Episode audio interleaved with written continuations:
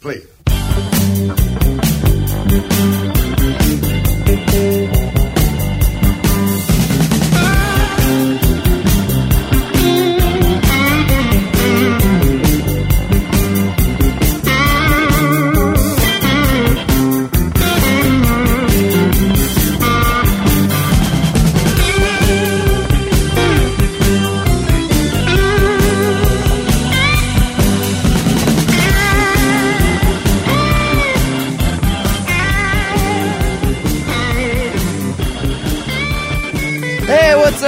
It's Wednesday, April 11th, 2012, episode number four of yet another tech show. It's Yats, yet another tech techshow.com.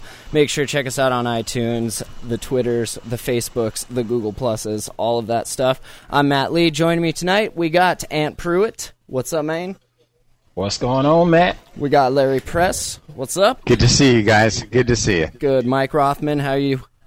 I'm good, Matt. Good to see you all tonight. Fantastic, fantastic. Looking at you guys on a newly redesigned Google Plus.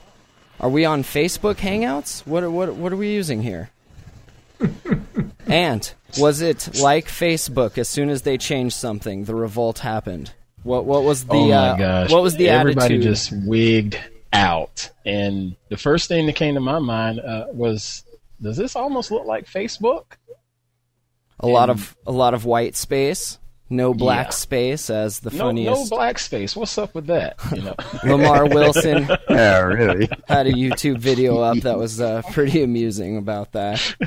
And then on Google Plus, if you see, there's a whole uh, little meme that kind of developed under what was the the hashtag? It's uh white space usage or something. yeah yeah hashtag uses for white space. If you go on Google Plus, just type that in the search box.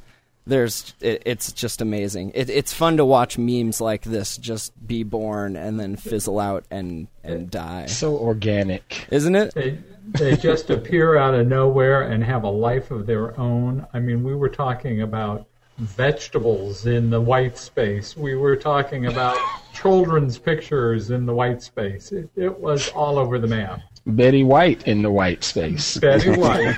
the Betty White space. oh man, gotta love the internet. If it's not good for anything, let it just be that. Um, you guys want to start out talking about uh, Facebook purchased Instagram a few days after Instagram finally comes out with its Android app, which we talked about on our uh, Android podcast, Attack of the Androids. And it seemed to a lot of us that it was just too little too late. We've all moved on and found other apps to do what Instagram does and then some. But Facebook saw some value in this. Uh, Larry, what what do you think about this? Did they buy filters for a billion dollars or what? Yeah, I mean, I have to admit I'm not an Instagram user, but everything I've heard, it sounds really like kind of a minor thing. I guess it has a gazillion users, but it crosses my mind that aren't all those people already Facebook users? I mean, did they pick up net new users? That's the thing. So was it a play for talent? Why do they need? To, why do they need to do that? I mean, Well, because it as I understand it, I've never used it. You take a snapshot and you put a filter on it and turn it sepia or something. I mean, that's it. right. But does it? It looks bad when you snipe Whoa. talent from other companies, right? So when you pay a billion dollars for the talent, that's more respectful, is it not? Om Malik had a great post on this subject, subject just today on GigaOM. What do you say? And, and it's his speculation. Facebook needs a revenue strategy from mobile. Currently, uh, Facebook earns a lot of revenue, but none of it is from mobile. And and Malik believes that uh, Instagram is going to bring a uh, a revenue model with them for their mobile application. Is Instagram monetizing currently? I mean, do they? I, I'm not a user either, but I don't think they have a pay service. Don't- They don't, but I think Malik's speculation is that there's going to be advertising interspersed with the Instagram service on in the mobile environment, and that's going to generate revenue. And Facebook is going to feed that uh, going, going to feed that advertising stream, and therefore earn the revenue. Now, to me, it sounds weak because I don't see that Instagram has lasting appeal. It's easily replicated. Yeah. And come on, folks, it's just filters on photos.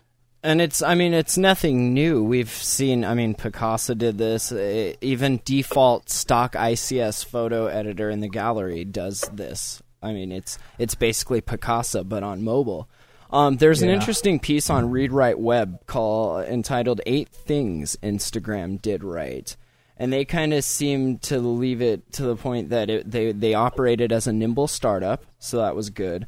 They cashed in on the mobile explosion, which, sure, for the iOS at least.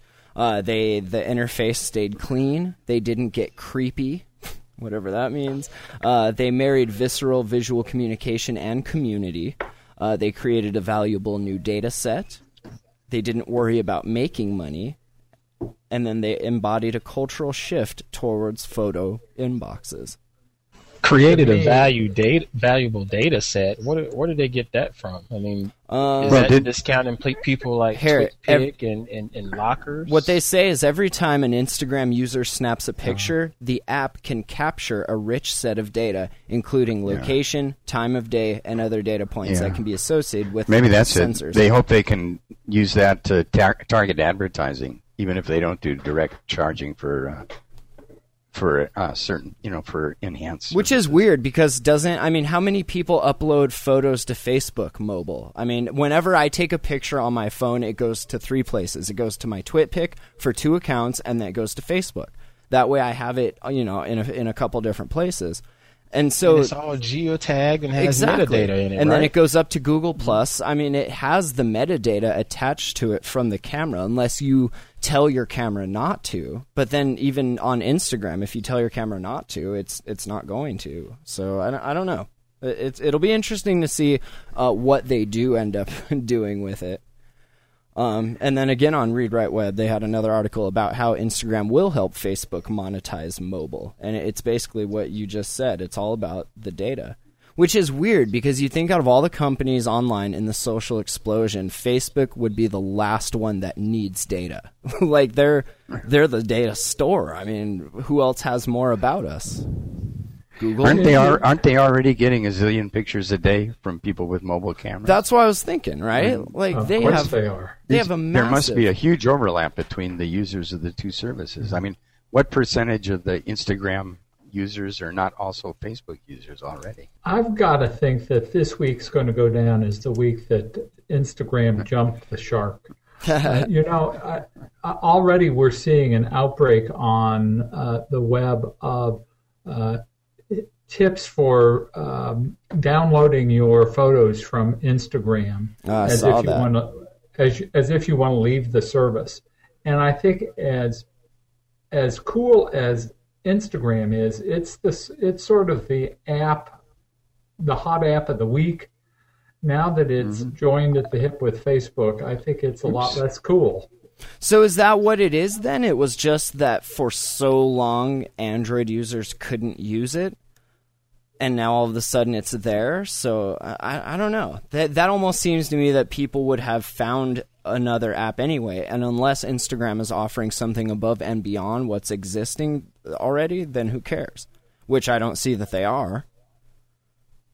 But I'm I don't Yeah. get it. I don't see it. Yeah, it'll be interesting to see. Um, as of October 2008, there was a total of 10 billion photos hosted on Facebook, and that was Jeez. that was in 08. So, I, Yeah, I- but, and- but they don't have filters, man. well, exactly. And back in 08, give me oh a there were there were two to three terabytes of photos uploaded to Facebook every single day. Two to three terabytes. That's three of my hard drives here on my desktop every day uploaded to Facebook. But if that was in 2008, And that was bet it's in- way, way bigger now. Exactly. That was in I mean, 08. that- and back in 08, they were serving over 15 billion photos per day. So, yeah, I think I think Wow. Facebook is the number one photo sharing site, For and sure. that's that's just by virtue of you know 850 million users. even more than whatever. Flickr, you would say? Oh, Oh, yeah, yeah. I believe so. Because, I mean, out of all those users, not all of them are uploading photos. Some of them are just playing stupid games. So I feel like a, a site like Flickr, which it, all it does is photos, maybe. But I don't know. It'd be interesting to see those numbers. You know, Flickr, for all its value for, for people serious about photography, yeah. is not all that great a place for the casual sharing of photos yeah. and. And inviting people in and commenting and responding to comments. I never used Flickr, it personally. I always I stuck with Picasa. I don't know. I just liked Google Web Albums. I liked the the way it worked with the the desktop and everything. So I just I was there. Like I've got a I have used Flickr in the past, but it's been probably a year or something since I've uploaded anything new to it. Like, can you do that kind of thing where you now? I mean, I've always done it from a desktop. Can you do a thing where you, you know, click a picture and pop it up on Flickr and you, and somehow people that know have subscribed to it get notified? I mean, can you do that kind of? Like Mike says, uh, casual photography. I would. There are third-party apps that allows you to upload you to Flickr. Um, but again, it's losing its popularity. I mean, partly because of what Yahoo is going through. Yeah, but Flickr was the number one there for a while. Yahoo got yeah. it, yeah. did them in. Well, I, Yahoo think, got a hold of it, and things went a little bit differently. I, I, think Flickr's niche was for the, the kind of high end serious photographer, serious photographer who yeah. really wanted to show off to a public audience their best photography. And Flickr does that wonderfully, but they've been supplanted in terms of mind share by Google Plus and the, the really superior photo sharing capabilities of, of Google And Flickr's never had the mass adoption that Facebook has. No, not not anywhere near. I wouldn't think. I don't think anything has. I mean, yeah. Amazon maybe, as far as being in their own niche, but and Netflix. Speaking of Netflix, what uh, there's an interesting piece that came out about a pro SOPA super PAC. What? What? Yeah, that, when I saw that, I was hot. Man, I was hot. Is this April know? Fools? Yeah, right. And yeah, I know last week we discussed being a part-time pirate and all, but I have no problem paying that subscription fee for those for those guys. And then to to think that they'll be a part of this SOPA Act that can just all of a sudden knock down a site such as, as Attack of the Androids or Twit Live because there's some suspicion and just knock them off of their DNS where we can't get to them. It, or, that's absurd. And I do remember a couple years ago when um uh, what's that show Techzilla that I like to follow, they were down because um, they were accused of BitTorrenting and pirating when they do use BitTorrent to get their content out there, but it's all of their content. It's nothing yeah. illegal. Right. Nothing I think a lot of people don't understand. They hear the word torrent, they instantly think illegal pirate. They yeah. they instantly, and what they don't understand is that there's massive legitimate uses for all of these protocols or services that you know can yes. also be used for bad. I mean, you can you know the, it's, it's it's like that for anything. I mean a pharmacy yes. you can you know have junkies go in there and rob the place or you can have legitimate patients. Like it and yeah. so to, to kind of give some background of what we're talking about here this this came out a couple days ago wasn't it? Or the ninth? Yeah it was um yeah. i believe it was monday. Uh and, and um us lawmakers what happens oh go, yeah go ahead. they, they want to go ahead and, and and have this so-called rumor out there, and it took them a whole day. And when I say them, Netflix, Netflix, it took Netflix a whole day to come back and say, "Hey, this is all false. You know, we're we're we're not going to get into all of this soap ad. We, we I'm like, what took you so long? This has been floating around all day, and multiple different sources were were reporting it. So was know, it like a Netflix Google? Has just turned into another mess. Was it a Google bomb then, or was it someone trying to give them a bad name? Or did they? Because this says the streaming content giant has created its own super PAC, raising claims that will support anti-piracy measures in Washington to promote SOPA-like laws. Right, and see it. I like I said, I wasn't really sure about that that particular source there. I believe it's RT something. Yeah, RT.com question. Right. And I had never heard of them, but it just kept popping up on other creditable sites later on in that day. People copying. And um, RT, right? But it but it took a while. Finally, Netflix went to Forbes and said, "Hey, look, squash all of this," you know. Do you think maybe they they changed their mind? Maybe they sort of had really meant to do it in order to win favor That's with called, the uh, content providers. That's called pulling a GoDaddy, is it not? I was going to say, didn't that happen with GoDaddy? Yeah, they, they you pulled a That's GoDaddy. exactly. Yeah. the- you know, Netflix is in this bind. They are so in the uh, uh, in, in the obligation of the content providers, Yeah. and they're being squeezed by the content providers, and yet they are uh, doing this kind of thing, uh, or maybe contemplating this kind of thing, that is so contrary to the interests of their users. It's a huge bind for them. So this the the Pro Sopa Super PAC piece came out on April 9th and it was last edited on the 10th from RT. And then on the same site on April 10th comes out the piece that is Netflix saying our committee has nothing to do with SOPA.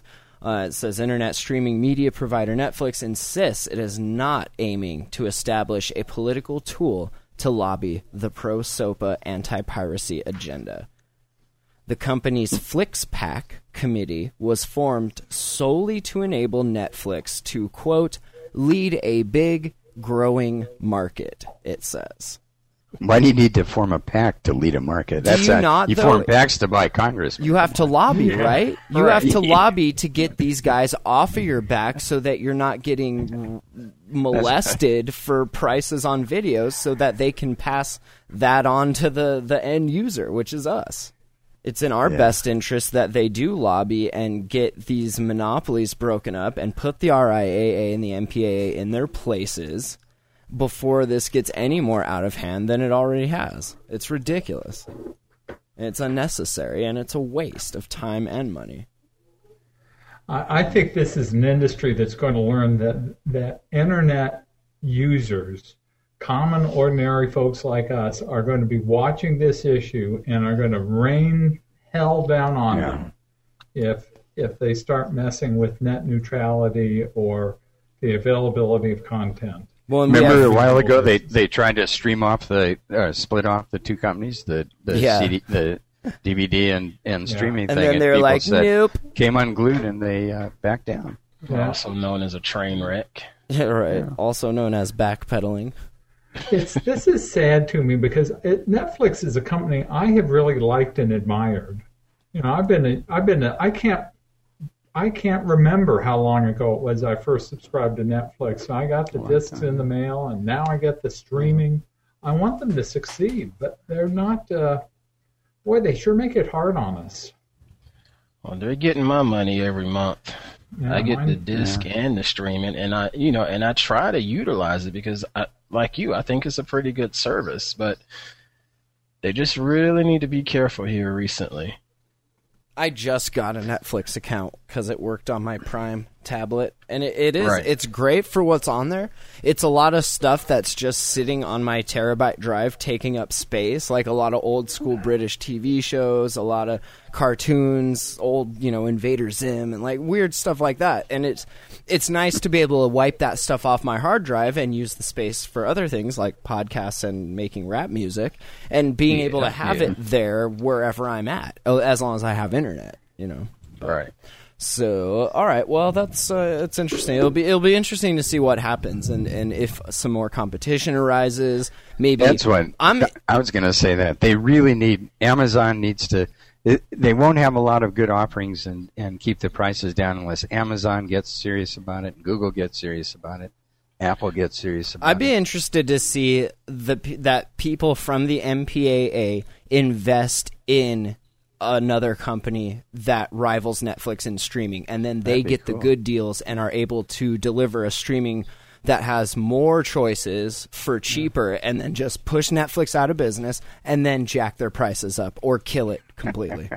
That's what I well, predict. Amazon has made a move. They just released an application for um, the PlayStation 3 to allow uh, streaming from their from their video store on the PS3 now, and that's that's that's pretty big, especially with all of the Prime subscribers out there, and most of them do have these PS3s, and that's going to eat into that a little bit of that Netflix market. You Well, know, the, P, the PS3 response is in part a response to what I uh, Microsoft is doing with Xbox, which is turning into a major streaming platform. We've got Amazon uh, Amazon Prime, and we want some of it, but their pricing is so whacked out. It's, as I recall, three ninety nine for a movie and a dollar ninety nine for a thirty minute TV program. You want a Scooby Doo or something for What? thirty minutes, and it costs half as much as a movie. Check out. But what does that say for what they're getting their prices at? I, I mean, is no that idea. direct It says they need competition, man. Because uh, Yeah, we had- wacky.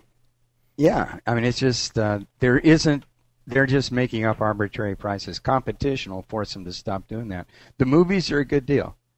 Uh, if they've got a movie you want to see, but the TV programs are ridiculous. Well, and they'll they'll get I think more in that direction once they see more of a demand for it. And if you can, if people like Microsoft or Sony can instantly turn their their console gamer base into instant subscribers, there's a built-in audience of quite a few million people right there without even really Isn't, doing isn't that the business Microsoft's really in? Are they really in the game business, or are they in the, you know, video in your living room business?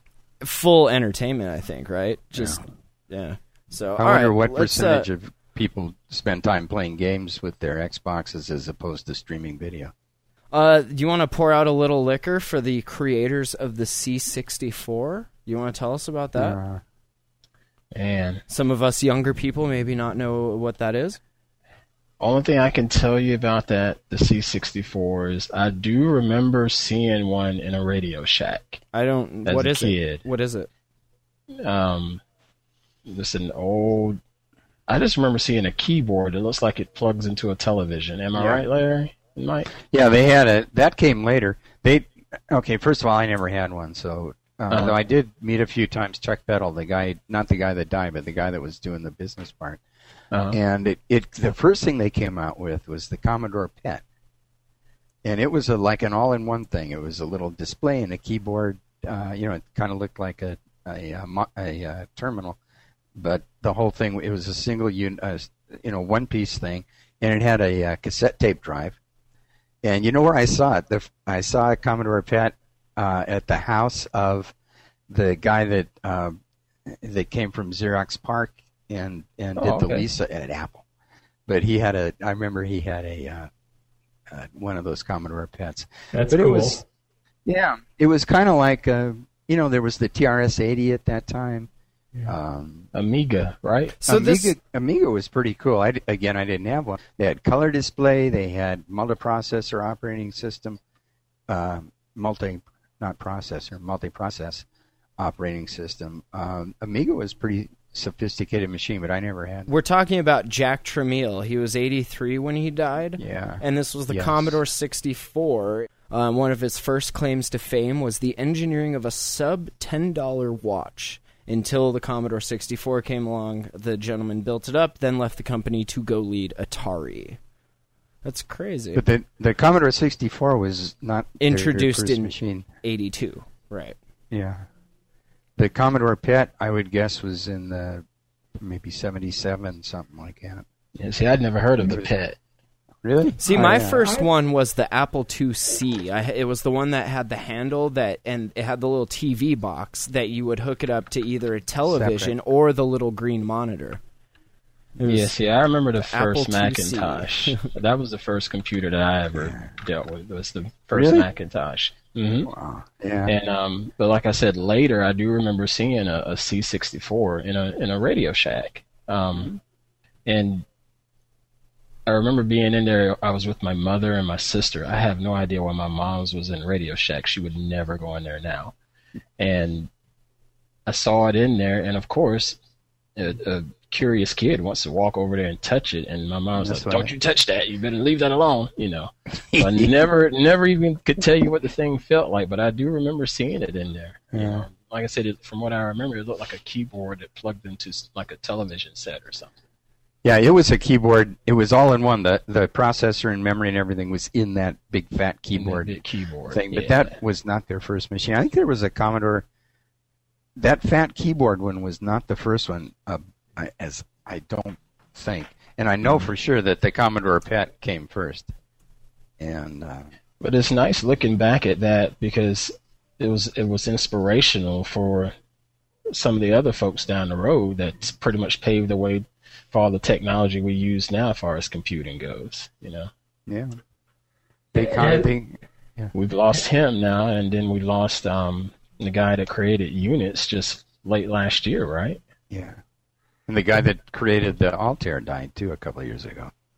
There's Right. a long, long story in on uh, a long, long article on Wikipedia on the origins and the early models of the uh, Commodore. Commodore. I was just reading line. that these things had 64k. That's so crazy. Yeah. Hence the name.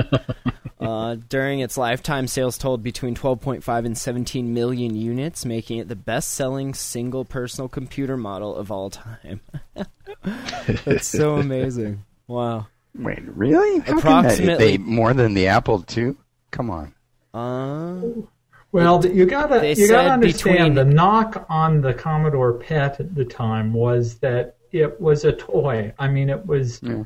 it was a plastic kind of cheap components, uh, and it it had a operating system that had some sophistication, but there wasn't an ecosystem of apps around it that ever Oh, no. Yeah.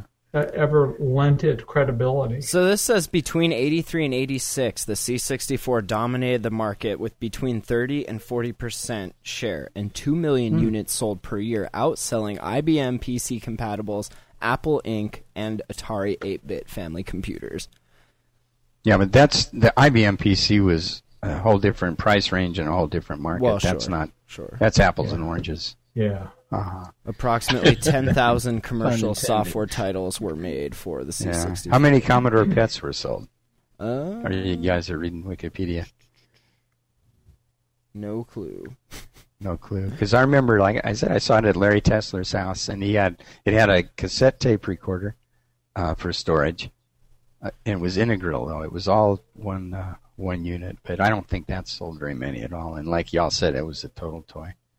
All yeah, right, things well- all came with BASIC and ROM too in those days. Yeah. So you could write little yeah. programs, you know, like uh, Well, let's move on. Uh, Ga- Larry, did you want to talk any more about the new uh, Google Plus interface? Did you yeah, I don't like it. you write something I mean, up? maybe I'm maybe I haven't. Okay, I'll have to Get off Google- the lawn with your skateboards. God damn it, you kids! Yeah, really. You kids in your white whippersnappers changing that damn user interface. Bring back the green chalkboard. Yeah, man. What's wrong with green screens? Who needs all those dots? In no, So- let me tell you though. I I'll give you my reason, and maybe I haven't messed with it enough to fall in love with it. But if I ask myself, how do I use Google Plus? I used it kind of as a blog, uh, and I went to compose a blog post. I put a, a picture on there for you guys to look at. And they've got so much crap. The whole right hand side of the screen is now trying to convince me to join chats Of and- what other crap you might like. circles and whole area for creating for editing and uh, um, blog posts has been squeezed down. And then I tried to put two pictures on a blog post. And because the area is so small, and because I think they'll fix this. Hey, They if you wanna pin resize pictures, the pictures, so use Pinterest. together. Um, I don't know. I, If if I- you want to post pictures, Larry, I like it. But check this out. Their whole problem is they're using a post box designed for status updates on a platform that wants you to blog and to be more uh, interactive with your media. But they're constrictive in the restraints that they put on you in what you can do with the box. Like they need, you need. I want something like a full WordPress editor where you can view HTML and you can do this Hey, and that. Like they own that would Blogger. be key. Why don't they integrate Blogger? Because they're Uh, you know, stuck in that their editor social- for uh, blog posts is just lame as hell. They're and they've stuck got in it. Blogger, and it's been out for long enough that they should have done something. About. Write them a letter. They're That would stuck be in. too easy, Larry. You know, you used to be able to. I, when it first came out, you could give them little feedbacks. Remember down in the right You can still do that. They have a really Can you still do that? intuitive feedback system. You Because highlight. I gave them a whole list of crap, including what a lame editor you've got. As far as I They're like this jerk off attention to that. again. this guy. That made it to the top of the list. Yeah, right. Yeah, we see that hey, What a lame editor you got. But doesn't it? They're just copying what Facebook does, what Twitter does. All of those text entries. It's like Tumblr, Posterous. I mean, it's all the same thing. You can post a picture, maybe a video, and some text. There, there's nothing above and beyond that. Here's an interesting post. Uh, Rafe Needleman over at I CNET. Rafe. I do too. Uh, interviewed on his show, uh, Reporters Roundtable, uh, Vic and uh, Bradley Horowitz from from Google Google. and Google Plus today. And uh, one little interesting piece that came out of that interview, they're claiming 170 million people are now using Google Plus, and that, of course, leads you to the question of, well, what do you mean by using? And um, uh, the the the, 'Cause- the Google guys are saying what they're looking for is uh, uh, Google Plus as a layer of uh, social functionality on top of Google's core services. Right, so that means anytime I check in with Google Latitude, even though I'm not using Google Plus or anything like that, that's counting me as an active Google Plus user, right? Yeah, Because yeah, that's so. all- And more importantly, every time you plus one, Right, right. you know, a article anywhere in the web. So all of that's counted as ac- Yeah. Active users. And I don't think that's a fair assessment. Is I know some some users that are have signed up for Google Plus. Um, some of my Twitter followers, that is, they signed up for it. They didn't delete the Google account, but they're still out there. You know, they're not using it. They they're using Yeah. it for that first um, initial period and decided, you know what, this isn't for me. Isn't worth it. You know, and it's still there, but But every service have that. I mean, I'll bet Facebook's got. Oh yeah, that that's just your baseline noise floor of dead users, you know, and Yeah, spam accounts, when, right? When, when you hear Facebook talk about its number of uh, unique users per month, that is uh, uh, that's not necessarily visits to Facebook.com. It's somebody liking something liking somewhere. something. Gotcha. okay. Mike, the the uh, interview you were just reading, it, from what it sounds like, they they it sounds like they would want me not to use it as a blog, but to use keep using Blogger and then just post links to blog posts. I Isn't are that they what it? about? So they want you to curate into Google Plus for the purpose of SEO for their their algorithm, but still use your own site as the main platform. That way, you retain ownership of it, and you're just posting it here. You're posting it to Twitter. You're posting it to Facebook, but it lives on your server. Like Yats lives on my server, and we just post, you know, Yeah. out outward from it, which is not a bad idea. If you just use Twitter and Facebook and But Google then it's Plus, just Twitter. they own I mean, your Isn't stuff. that what? Tw- that's you have same- no ownership over any of your content if if you do that. So you have to have your own domain, your own Well, server. I Some mean, people there's a it whole- boils down. There's a whole range of bloggers who maybe don't mm-hmm. care about ownership of the content, just want to get their voice heard.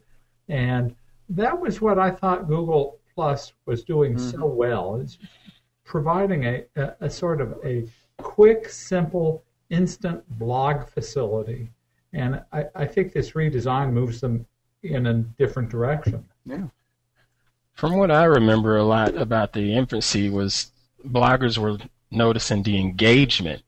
You know, they they'd Yeah. link out to their to their blog inside of a, a G plus post, and all of the comments there on on Google Plus, it just felt more engaging to them.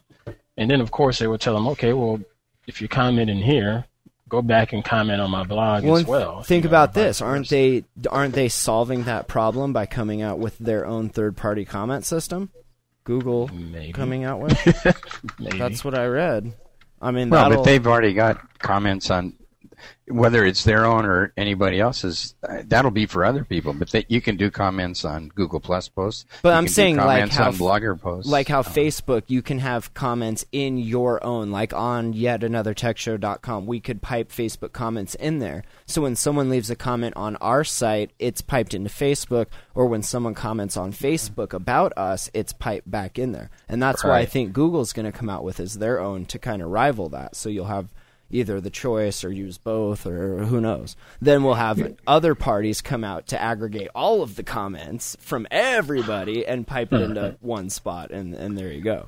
Yeah. You know, that was my reaction when I first saw the Google Plus redesign, a- and and the reaction was, "This is not yet complete. This is they It's a work are making progress. space on the page for adding new services. Right. I have no idea what those are, but something else is in the works. Well, I look at the post box. What is the post box dedicated for mostly? Text, pictures, and videos, right? And attach a location so we know where you're at, which ties into three of their main services location, video, and pictures. So I, I don't know. I, I guess for what it is, it it's geared towards. But it's it's lame. What if I want to have links to three different YouTube movies in a post? Then make three posts. Yeah. I know. Or or, or use make, Blogger. Or make use one WordPress, blog post. or use any other damn thing in the world. There you go. Why Make can't one- they get the Blogger team to work on Google Plus? use the tool as it's made for. You make your blog post with the three videos, and then you link to that on Google Plus. Done and done. To a lot See, of extra I- work. But you're I right. didn't really know that's what they're pushing me to do. More work, Um, you poor thing. Yeah. Let me tell you about work. Have you ever lifted a five gallon jug of water? Let me tell you what I do all day before I come here and do this. Let me tell you All about but my day. all through high, all through high school and college. I loaded freight cars, okay. and let me tell you, I know. Matt, looking at your little arms, I got a feeling you're not lugging five gallons of anything. Shit. No, I'm not, You'd but, be uh, surprised. Oh, come on, man. Give me a break. there you go. Okay, let's have a pure bicep. Oh, uh-huh, bicep, look at this. bicep Come on, guys. Let's get this over with. Jesus Christ. all right. I'll But edit hey, that let me out. ask you guys one last thing about Google. I hear y'all keep talking about white space, white space. To me, there's no white space at all. It's just the whole right hand side. Because you're full running 800 by 600 high no, I'm contrast running because you're old and 1920 by blind. whatever. Um, I got tons of dots. Scroll down, Gar- uh, Larry. If you if you scroll down, after a while, what you wind up with is a wide white column on the okay, right. Okay, it's that white space. Okay, Yeah. but the the place where you're composing your post stays as skinny as ever. Yeah, Yeah, I hear you. and and I think the argument is the post could be a lot wider. Yeah, Could be a or you you could, know, a whole or you could do away with a lot of that crap on the right. But that Like would the- infringe on the ad space. How are we going to sell you stuff? I don't know. That's your problem. All right, moving on. Mike, did you buy a phone? If so, which oh, carrier and why? Oh, I am still in the throes of phone indecision. Yeah, Did you get to go play with any? No, I didn't. But I'll tell you what I did do. I I, I did a lot of reading this week about the uh, Nokia Lumia 900 or 9000, whatever it is. Mm-hmm. It, it looks like a really sweet phone. I think uh, I think Microsoft has uh, really hit its stride with the operating system. I think the app support is getting there, but not there yet. And I think Nokia built a really nice instrument or device. So I'm kind of tempted, although I'm so heavily into the Google apps universe that an Android phone still really makes sense for me. Well, how would a Windows phone integrate with with the Gmail and what else you're using? Well, a Windows Phone actually integrates nicely. I mean, you can you can set up uh, as your primary email account a Google Apps account right on Windows Phone 7, Oh, that's cool. and it pulls in all of the contacts. It pulls in all of the mail. I mean, it's it's not the full cool Google Gmail application. You know, it, pre- it presents the mail more sequentially rather than by conversation, but it's it's a workable mail client. Nice. You know, Wow. there there is though no uh, Google Voice application for Windows Phone 7. Because they want Uh, you to use Skype or what? Well, I- I could see. Microsoft locking you into that maybe. yeah. yeah. Now that's theirs, why not? And All right. Google just, uh, you know, I think Google just hasn't had the incentive to develop a, a Google Voice app for Windows Phone 7. A lot of the third party app developers are saying there's not enough market Mm. to justify the investment in Windows Phone 7. It's interesting. Microsoft is just going to have to do the way Verizon did and just pump a whole lot of money into the marketing. You know, with Yeah. Ver- you know how Verizon had the whole Droid brand, Yeah.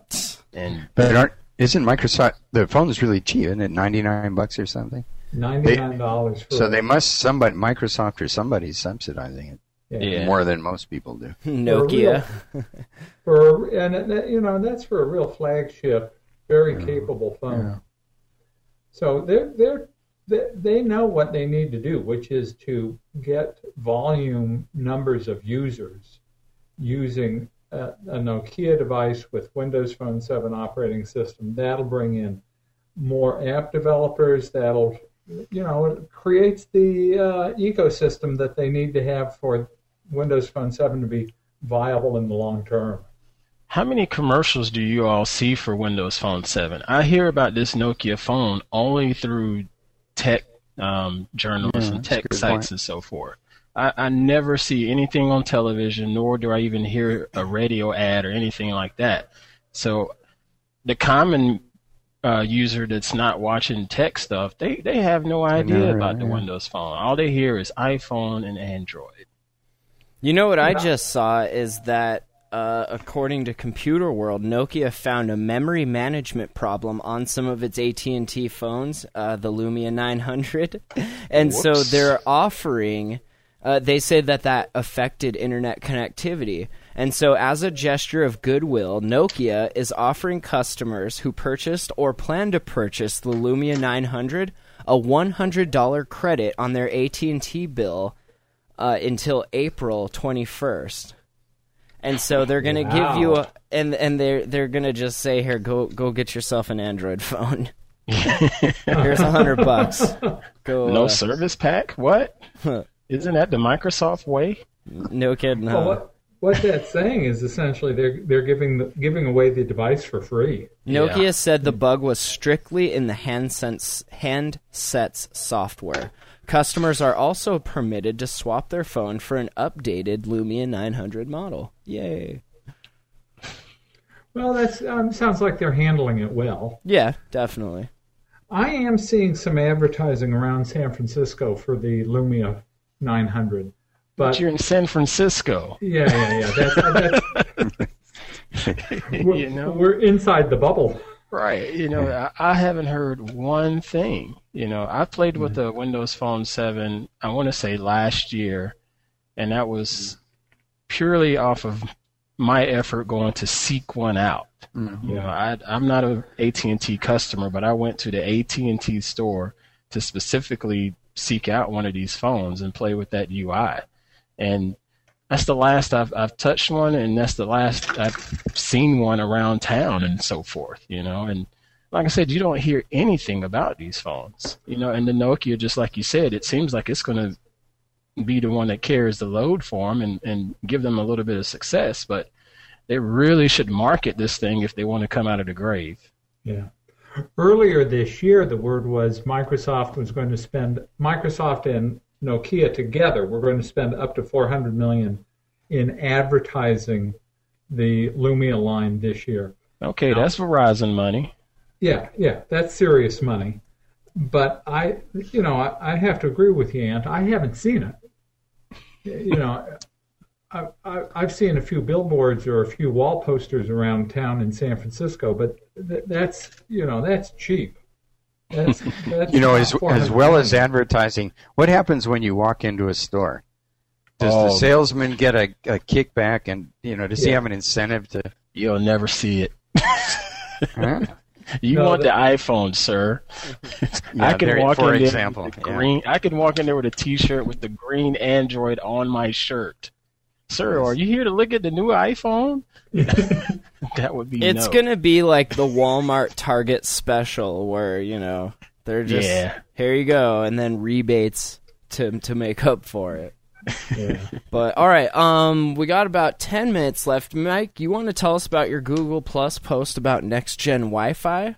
Oh yeah, that's a that's a really interesting story. There, uh, the the international um, agency that sets standards i- is about to pro- finalize and promulgate a new wireless standard uh, called 802.11ac. So the two letters AC. Uh, it's the successor to 802.11n, which has been around. I mean, that's been the, the the leader since about 2007. So that's not confusing at all. We have B, G, N, A, C. That's fine. yeah, yeah, right, right, right. right. I like that. and the the the promise is that AC will deliver wireless connectivity at speeds as fast or faster than your at-home wired connection. Uh, so it's it, it looks cool. It's the first uh, the first devices, the first uh, routers, wireless routers, are expected later this year. Uh, you know, in time for the holidays. Uh, you should see laptops supporting this uh, AC standard. Probably what will happen is the laptops will support both N and AC. Uh, starting about the time of the holidays, and then you know into 2013, you'll start to see lap uh, tablets and phones supporting the AC standard. So it's apparently the coming thing, and uh, you know I for one like it because I'm not very happy about paying yet another um, t- for paying for yet another data plan for wireless uh, cellular connection. I much prefer wire uh, wireless uh, Wi-Fi. Wi-Fi connections. Yeah. No.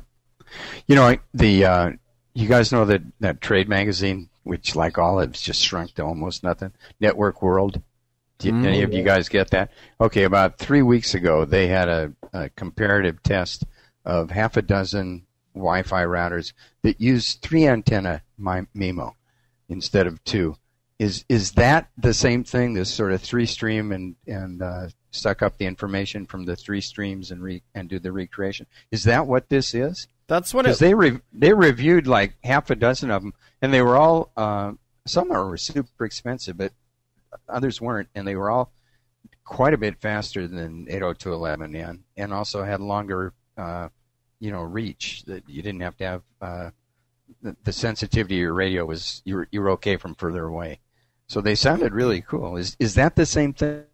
From the looks of They this might, you know. TrendNet TEW 811DRU router, it's got the three antennas on it. They're pretty cool looking. Um, they say that uh, according to the technical paper, the it, it went from 2.4 gigahertz to 5 gigahertz, and it uses instead of a 60 gigahertz frequency band, it uses or instead of 40, excuse me, it uses an 80 megahertz Hmm. wide band, so it can get more in the three And, and I think if you read down that article, they, they also talk about a new encoding of the data stream, so you effectively get somehow two two channels of data being delivered simultaneously, Yeah, which kind of a denser modulation. Yeah, Uh, I mean, I'm way out of my uh, technical uh, uh, depths in talking about wireless protocols.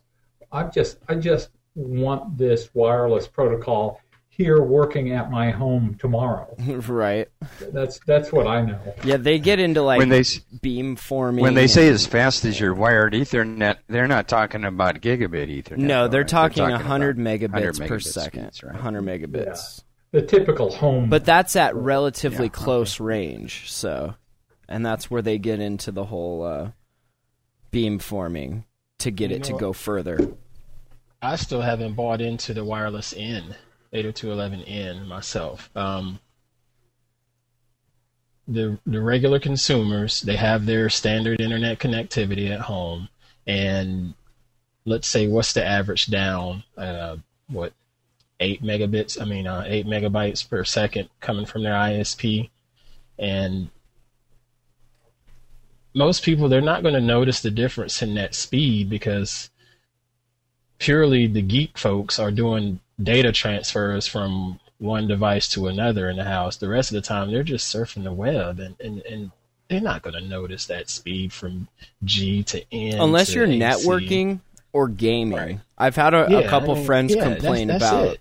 gaming on the Yeah. PS3 and their their router just they're getting crazy amounts of lag and it's not the internet. So Yeah, But other than I've that, had yeah. several people, you know, is like I've told you, I build machines for people, and um, that that whole question comes up. Well, should I get this this wireless N router and so forth? And I'm like, if you can find you a cheaper G, just get it. You're not you are not going to see a difference. You know, I mean, and it's and it's going to be different use cases, just like you said. How, how about streaming video? Your Netflix videos.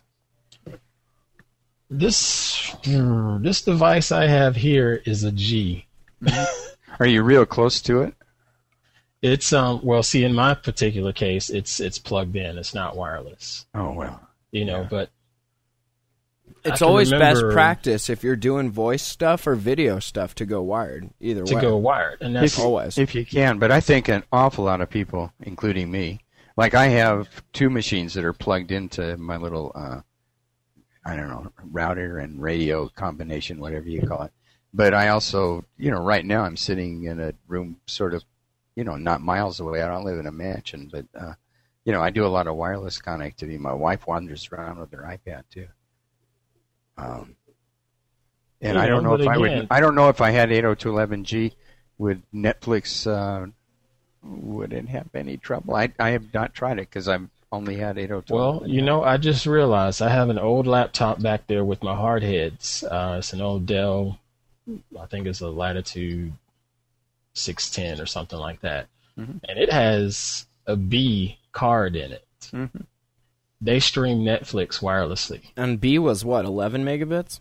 Yeah. yeah, and but it- how, how far away? How far away are you from the? Um, I mean, my little place, I live in a shoebox, so it's what, roughly 20 feet yeah, okay, that's away. yeah. See, I'm like know.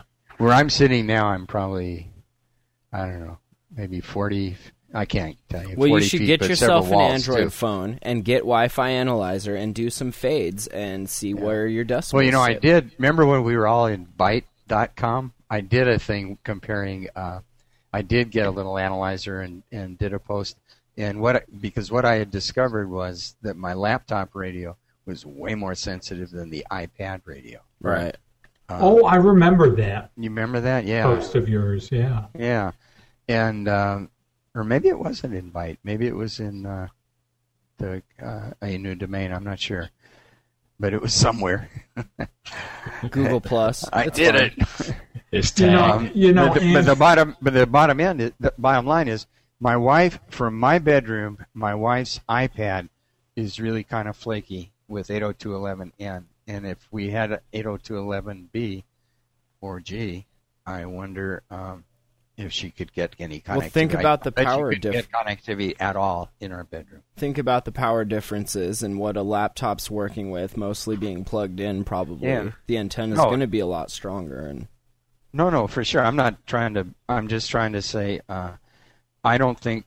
I. I don't. I'd be really amazed if I had instead of an N radio, I had uh, Ah. a GB. I'd be amazed if she could use her iPad from her bedroom, from our bedroom.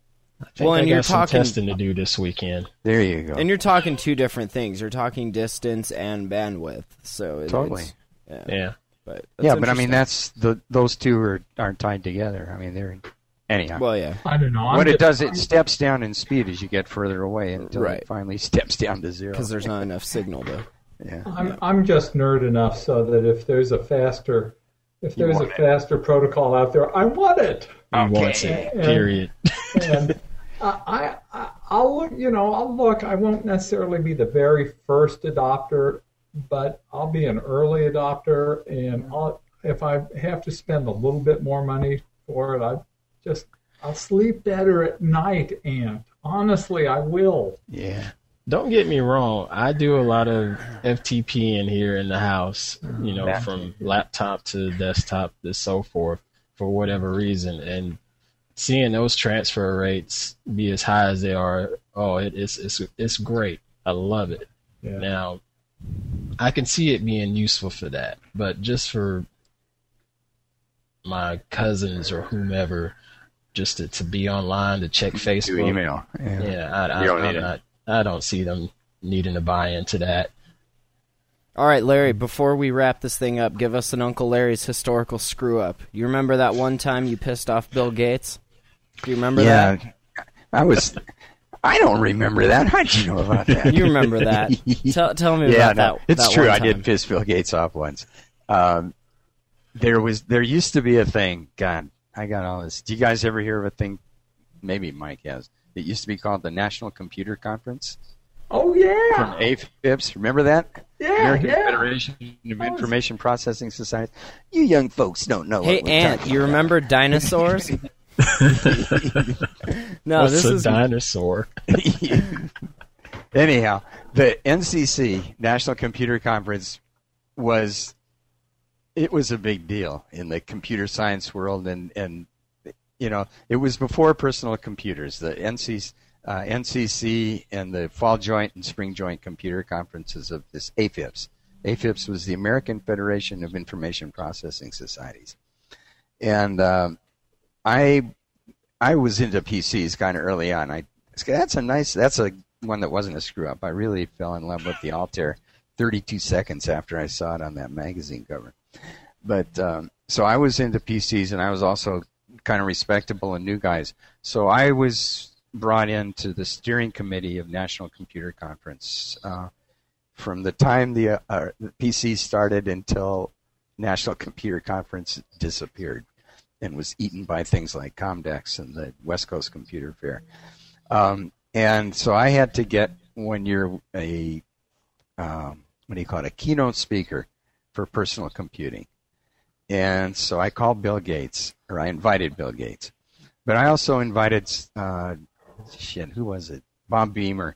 I, I invited a couple. I was still stuck in the old established academic computing mindset, so I invited a couple of other people too. You know, I just I didn't offer the invitation. I say, would you all be interested? And I made an incredibly stupid choice of picking Bob Bemer, who was the guy that invented ASCII. That was his claim to fame. Um, over Bill Gates. And Bill Gates called me up. Bill Gates called me up, and he's screaming on the phone, Do you know who I am? I mean, he just went ballistic.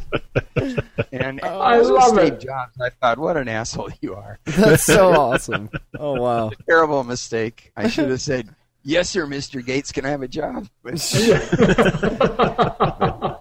So that was. Uh, That's amazing. Um, I love those little glimpses Yeah. back into time, and that that's our roots. And And these are more- our roots. He was more approachable than uh, more approachable than Steve Jobs. I remember being in press conferences with him, and he'd shoot the shit about stuff. Uh, but yeah, that time I really put him through the rough. That's okay, amazing. so lots of classic. screw up. That's that's classic, Larry. That's awesome. I want to hear some that. of you guys. You guys have done some screw ups too. Come on. Oh, never. I'm perfect. dirty laundry. Haven't you? Haven't you heard? I'm perfect. We're not old enough to have made massive screw ups yet. None, at least, that I can talk about Just on a this lot of show. little ones, yeah. Nothing I can. All right. Well, that was a great show, guys. Thanks for joining us. And those of you listening at home, thank you. Make sure to follow us on Twitter, subscribe in iTunes. We got a Google Plus page and a Facebook page. And if you can tell the two apart, well, good job for you then, because I cannot. uh, Matt Lee. We got Ant Pruitt, Larry Press, Mike Rothman, a new domain.net, groovypost.com. That's where we write and podcast for. So uh, thank you guys, and uh, we'll check you guys out next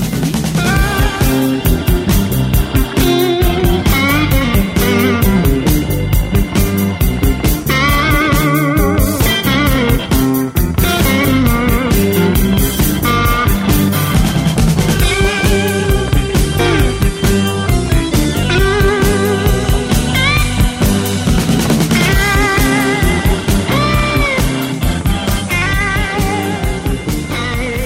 Listening to yet another tech show. Check us out online at yetanothertechshow.com.